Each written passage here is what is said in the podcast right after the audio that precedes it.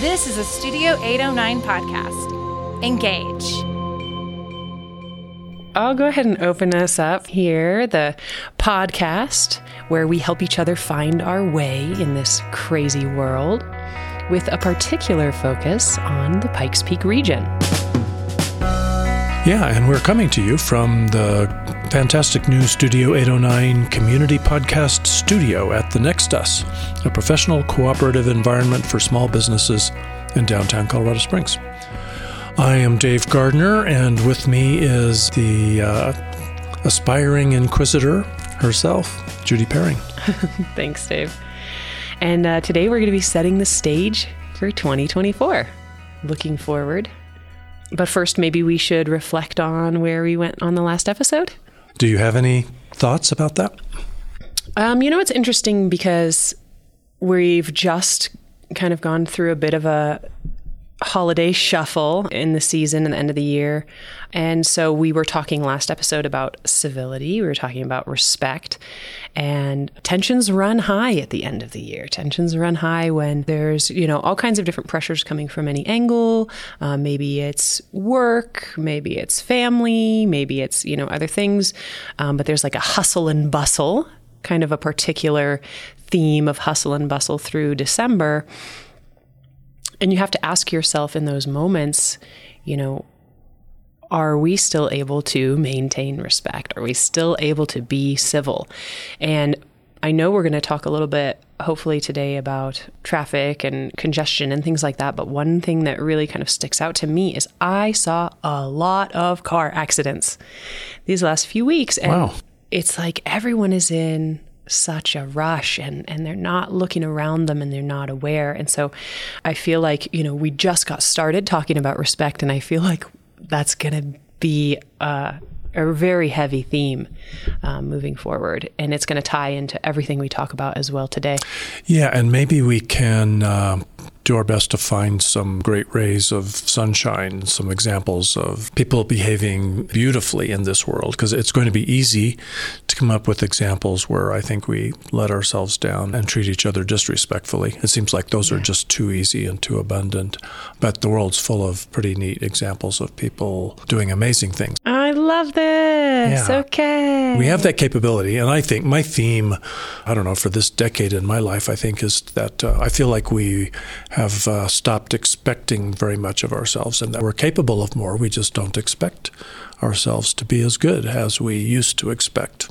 So it's time to expect more. yes we've got to reach for it absolutely My reflection on the last episode is I really enjoyed hearing you introduce us to the next us, and you did it in a you know really poetic fashion, and I just think you're incredibly talented in that department. Well, thank you. I'm, I'm looking forward to showing a little bit more of it at the end of this episode today. Good. But hopefully, kind of too, in the light of what you're saying as far as the glimmer of hope. And that's really what I would also like to focus on. And so that's what I will be kind of reaching for and focusing on in the poem at the end of this episode is just the idea that um, so many of us are reaching forward and are reaching upward. And there's this mindfulness theme that's been kind of underlying and trending for years now. And as I say here at the Next Us, we are rooted in health, wellness, and fitness. And these are the things that I want to really focus on kind of what do we control? What can we do to look forward? And, you know, not necessarily always focusing on the problems, but uh, sometimes just reaching for solutions. You talked about how everyone seemed like they were in a rush. And, you know, to be mindful, I think you have to slow down or you will want to slow down. And that reminds me of the most meaningful book I ever read Hmm. in my entire life. And it was called Time Shifting. Ooh. And it appealed to me because I felt like I needed time management skills because I just couldn't get everything done in a day. But the book was about no, you don't really need better ways to organize your time so you can get more accomplished. What we would benefit from is a different mindset as we go through life where we aren't always in a hurry to finish something or get the next thing Wow. done, but we just stop and smell the roses. Yeah. Oh, absolutely. Yeah, it was pretty neat. I can't recommend that highly enough. I don't think you need to read it, but if I suspect. I, I mean, I, fe- I feel like I do. I feel like as soon as you said it, I feel like I knew that I needed to read it. if I don't have it on loan, I'll be glad to loan it out. It's really my most treasured book, and it's what thirty years old. But Cool. okay, we should move along. That, yes. Yeah. Okay, so what's going on? Well, if we zoom out globally, some things that are going on right now, but I think there's some themes that'll probably pop up time and again during the course of 2024. One is climate. Uh, that just seems to be a hot subject. It is. And of course, uh, as we sit here and record this episode on December, what, 27th? Correct. of 2023. COP28 just uh, ended not too long ago, a week ago or so, and the big news was 198 nations that sat at the table. What have they agreed to do about climate change? And of course, that's on top of the fact that 2023 was the hottest year in 125,000 years. Whoa. Yeah. And uh, scientists are pretty sure 2024 is going to be another hot mama. And uh, so we're going to be talking about it more than we normally would, which is good because it needs to be top of mind. What were the outcomes with the, the new agreement as far as these all these nations? What's what are they going to aim for? Well, they're going to continue to aim for net zero emissions in 2050, which most scientists have been for quite some time telling us that's uh, really too little too late. It's not ambitious enough, and all of the recent evidence about tipping points where the ill effects of the warming climate are happening faster than they expected. So that's a too little too late. And wh- but what does it take to get to net zero emissions? As far as I can tell from everything I'm reading about, it seems that everyone is betting that we're going to have some great technology that we don't have today, but we will have before 2050. So we don't have to inconvenience ourselves too much today. Oh, uh, we're not willing to. And, and one of the main things is economic growth. We're not willing to give up economic growth in order to do something about meeting the carbon emissions goals as quickly as the commitments require. So we, we keep making these commitments, but they're empty promises. And so a few people said, well, we made some progress this time because now our language in the UAE agreement, as they're calling it, first of all, apparently this is the first agreement that even mentions fossil fuels. What? Oh wow! You know, because you have to get a consensus. So if if one or two of the 198 nations, you know, say no, we can't mm-hmm. have that language, then that language doesn't end up in there.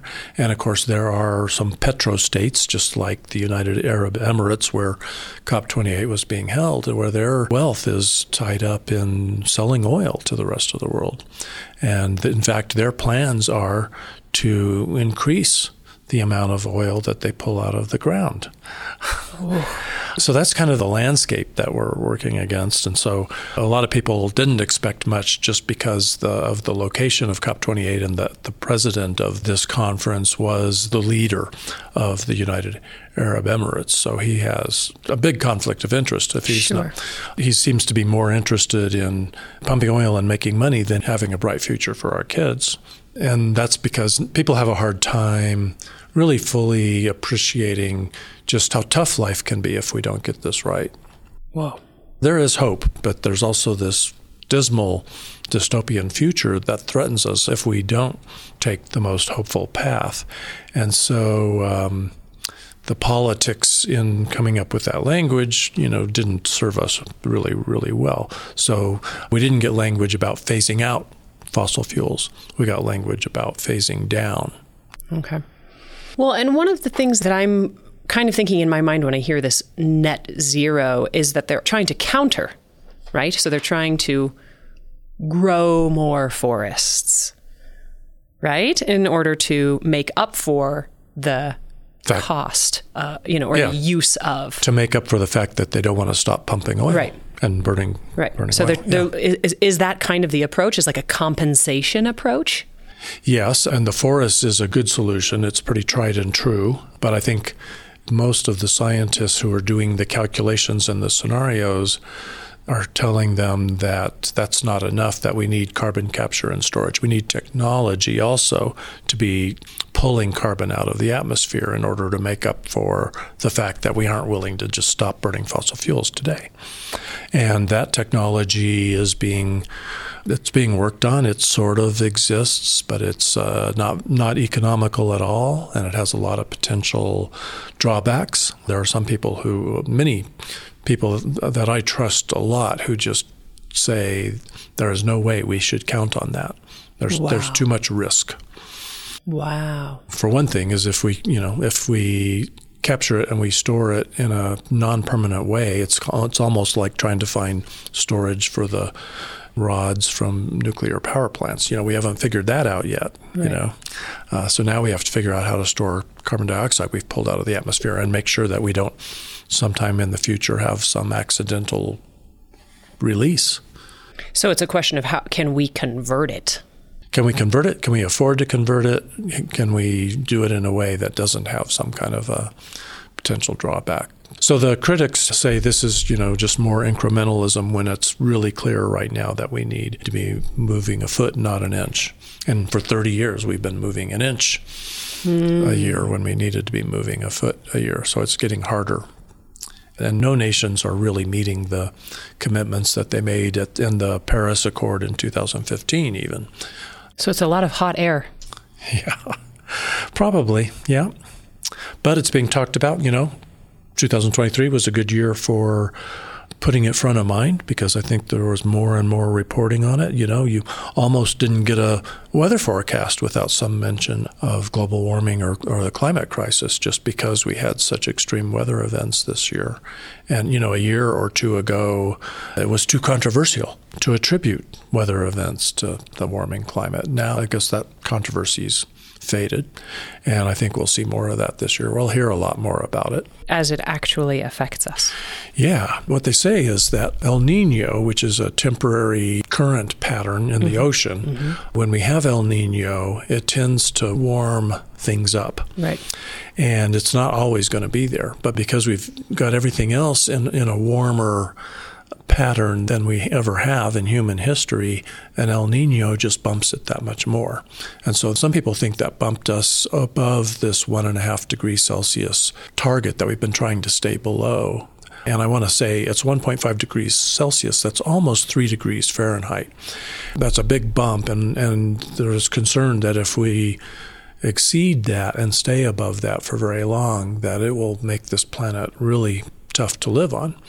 And right now, that's just temporary. And they think in 2024, we'll probably be above this 2.7 degrees Fahrenheit average temperature on the planet, but it will drop back down when El Nino goes away. Subsides Yeah. and La Nina Yeah. comes in. Yeah. But when you're on this steadily increasing warming ramp, aberrations, you know, will take you into more and more dangerous territory. So we're not in a good place if all it takes is an El Nino to kick us over that milestone.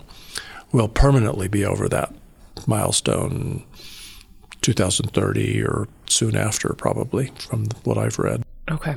So it's not going to be pretty. Then the next thing is to hope that we'll stay below two degrees Celsius and increase over pre industrial temperatures, which is almost four degrees Fahrenheit.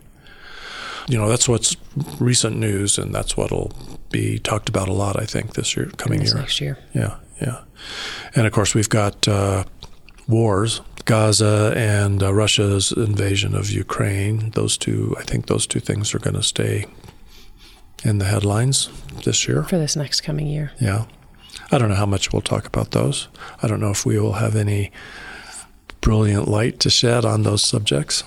It's hard for me to nail down the real positions, you know, with Israel and Gaza.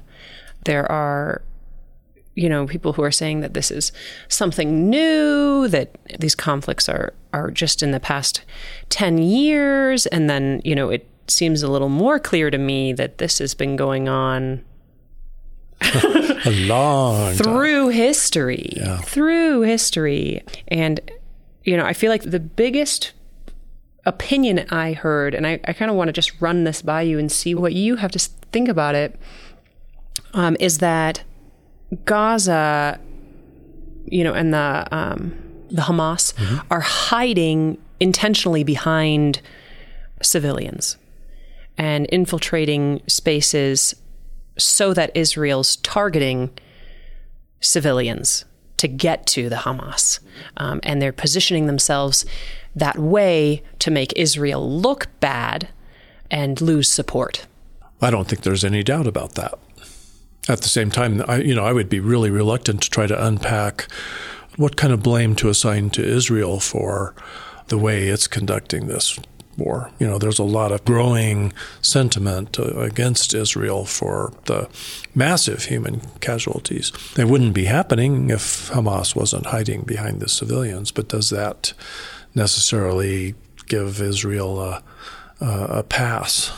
Isn't there some other way, some other response, you know? Right. And uh, there's a lot of arguments mm-hmm. going on out there about, you know, who, who's at fault for what. I bet you there's enough blame to go around. Obviously, they've been trying to solve this issue, this Or fight not. over the land. Yeah. Or not. Apparently, yeah. yeah. For a long time. the hardest thing for me, and this is also can I would I would say can carry over into um, Russia's invasion of Ukraine, and also tied in deeply to respect, um, is what we were talking about last episode. I feel like, and I think I, I think I said this last episode that that most of these issues through history are rooted in fear and insecurity, and this, you know, grounded in this idea of possession. And it's just so difficult to think that in approaching the year 2024, with all of the advancements we have, that there are still these leaders in real positions of power playing games with real lives at such a fundamentally barbaric state. Yeah. You know, how is it possible that we are not able to have, um, you know, global commerce in in a way that supports every nation for the riches that each land has, and formulate pathways of or structures for society to operate in a way that can facilitate a hierarchy based in respect and and an abundance mentality you know? Um, kind of that that throwback to the analogy i made about the ants you know how can we operate smoothly and and all be taken care of? It has to be possible What's the saying? That bus has left the barn, the horse has left the barn. okay, Uh, okay. This kind of plays right into the, the themes behind my Growthbusters documentary and the Growthbusters uh, podcast that I co host, where we've grown the human enterprise so big on the planet, 8 billion of us on the planet, to where scarcity has become more of a reality than abundance. The more of us there are, the harder it is for us to trust our neighbors and to not fear that we're not going to get our share of the water or of the food. And it would be so much easier if we had stopped 100 years ago at 2 billion people on the planet. It would be easy to have that vision that you have. I just I don't know if it's possible at 8 billion people for us to get along because it's going to be scrapping over resources like well, crazy. I think that's interesting because if you also look at the increase of disparity, I would argue that it's just malproportioned.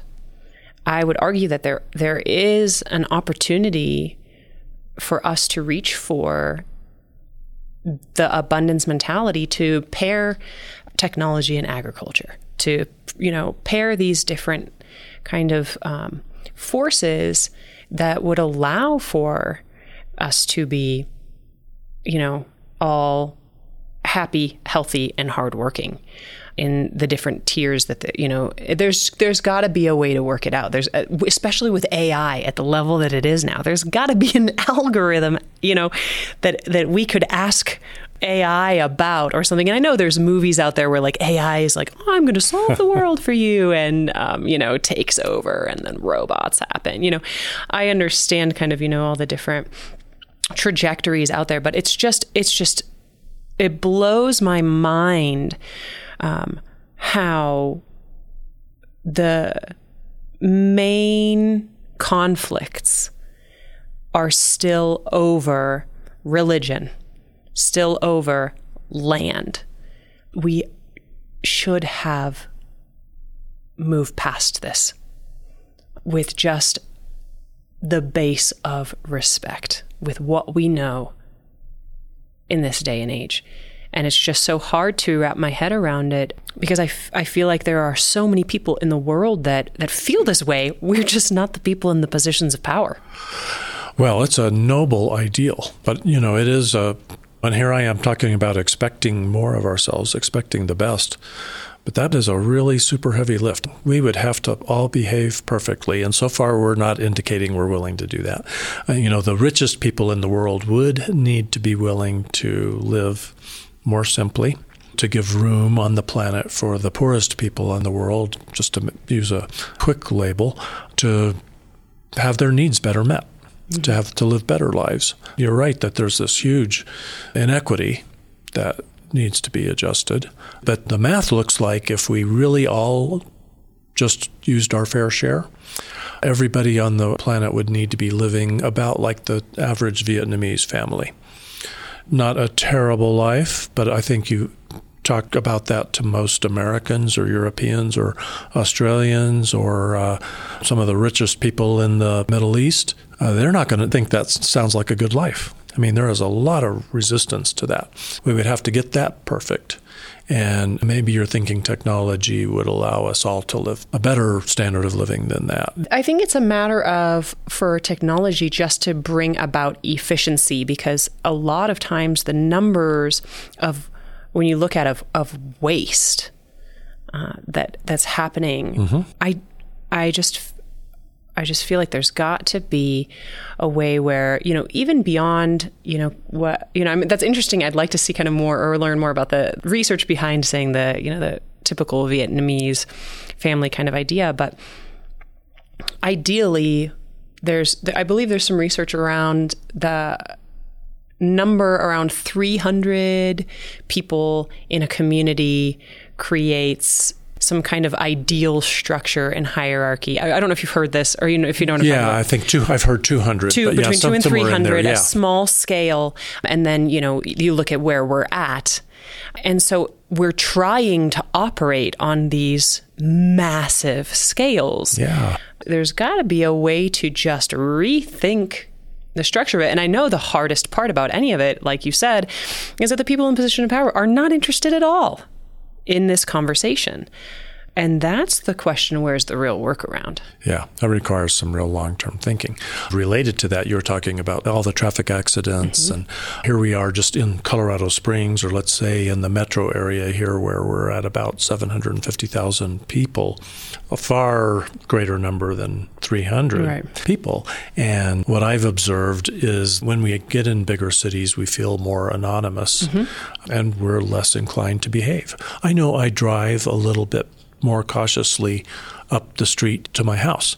Sure. Because I know my neighbors are the ones in the cars behind me that are going to notice if I'm speeding. I try really hard not to speed anywhere because I'm really trying hard to reduce the few amount of fuel that I burn and re- reduce my carbon emissions.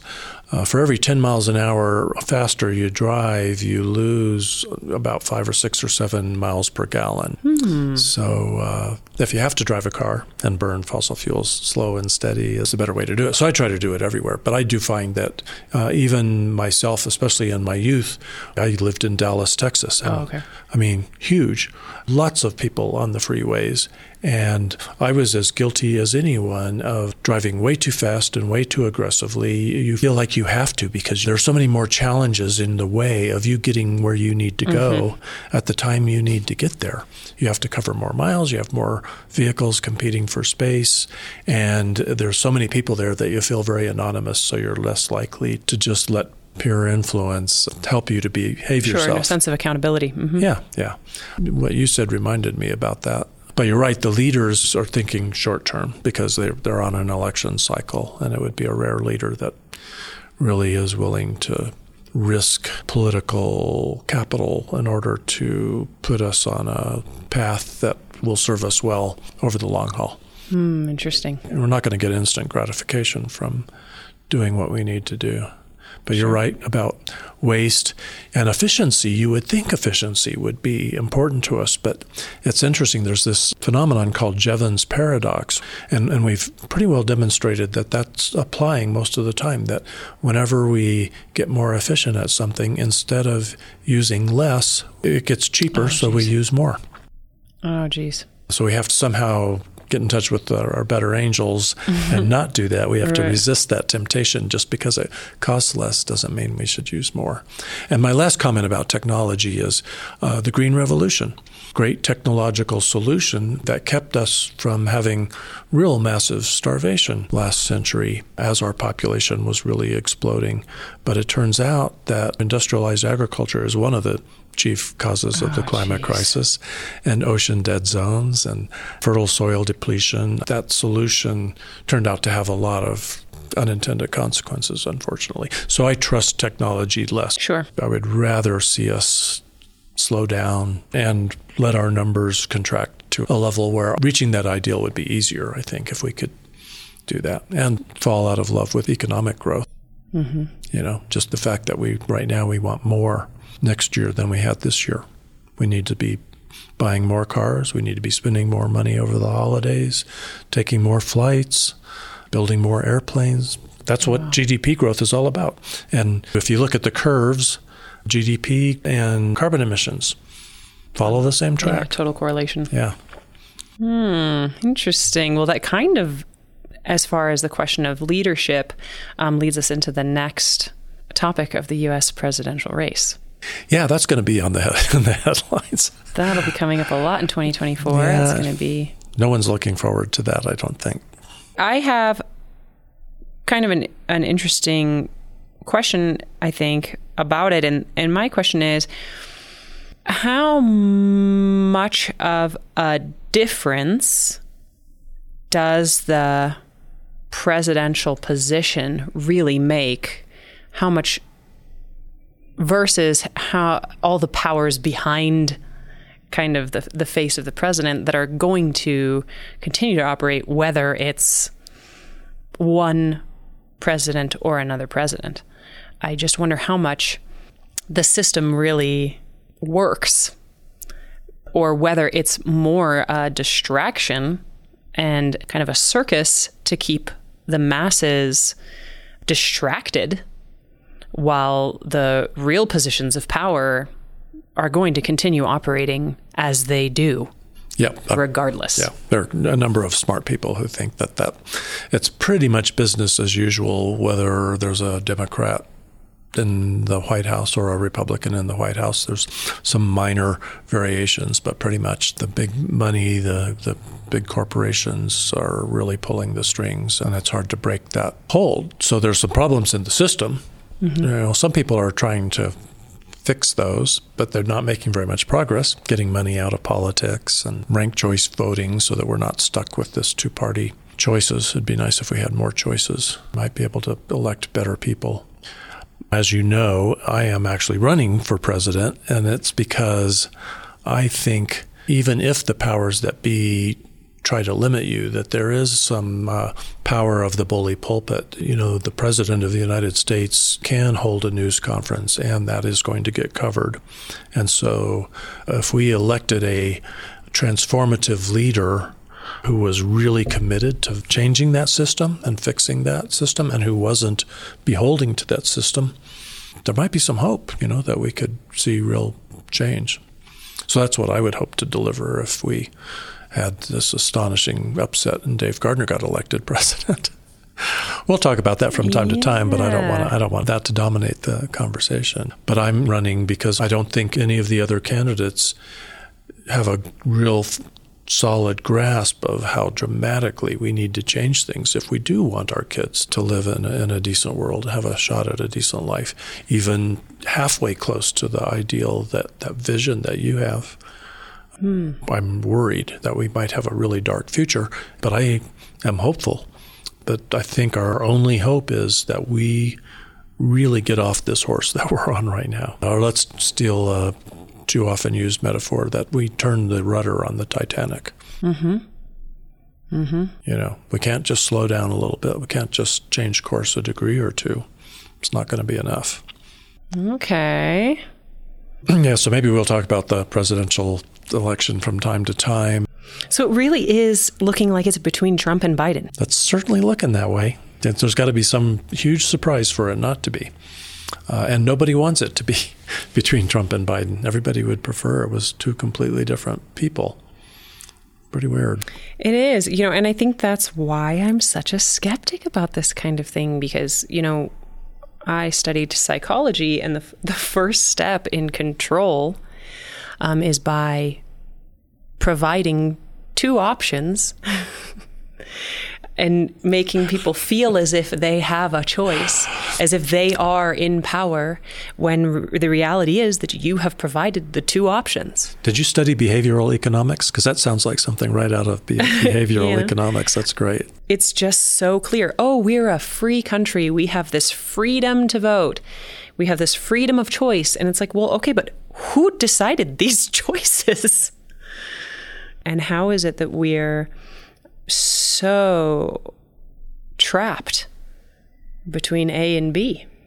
I hate to say it, but can't argue with you. Yeah. You know, I, I feel like the hope that I see in this moment, and this is, I've been saying this for um, decades now, and, and I say it about my oldest daughter, that I just keep saying that they will be the shift as the different minds change and as the different generations are sculpted that there's got to be i mean what i don't know if you heard about this hacker that just came on and um, took over some video game company, Grand yeah. Auto or something, with a TV remote or something and a TV, like three things. And he just brought this company to its knees momentarily. You know, I mean, whatever. But it's it's something like that that gives me hope that to say that this next generation is gonna find something that's going to create a whole new way about it. You know, yeah. that will just pull the structure from the inside out. Yeah, my hope is that we are approaching some kind of a tipping point where mm-hmm. it doesn't look like we're getting where we need to go, but mm-hmm. there's going to be some surprise. And uh, I think you're right to have a lot of faith in the coming generations uh, because, one, the system isn't working very well for them. It's not looking like a rosy future for anyone who's just getting out of high school or college today. Right. Well, and they're also more and more mixed up. I mean, and and this is hopefully not just the United States, but the previous generations we came from one background or two backgrounds. We had one culture, we had one religion, we had one, you know, and now it's just such a salad bowl that I think that these deeply rooted ties to land and religion are going to have to phase out because we are not and the next generations are not caught up in the same issues. Hmm. And and so that's kind of where I hope, you know, things will change because you can't look at the youth these days and tell where they're from. yeah. Um, and so that'll I think might be part of that that paradigm shift but i just worry too because the people who are in positions of power are are breeding the next positions of power so is it still just that you know the masses remain you know, even as we do change? It's kind of a hard question. But. Wow. Well, thanks for uh, bringing some uh, uh, independent thinking to the table. Yeah. Uh, what are we going to do? Holy moly. We're running out of time. Yeah. Should we say we're going to have a part two? Well, let's press pause then and call it for a part two. Yeah. So if you're listening, you know, in this part one, we've deprived you of the zoom in where we'll talk about what's going to be on the table uh, more locally. And of course, gosh, you're going to have to definitely come back for part two, which we'll try to get to quickly so that you can get some words of wisdom from Judy. All right, let's call it for part one and press pause. All right. So stick with us. This thing's evolving. Maybe it will evolve constantly. And come on this journey with us and find out on the next us. Absolutely. All right. I think that's it. We'll see you next time. Okay, perfect.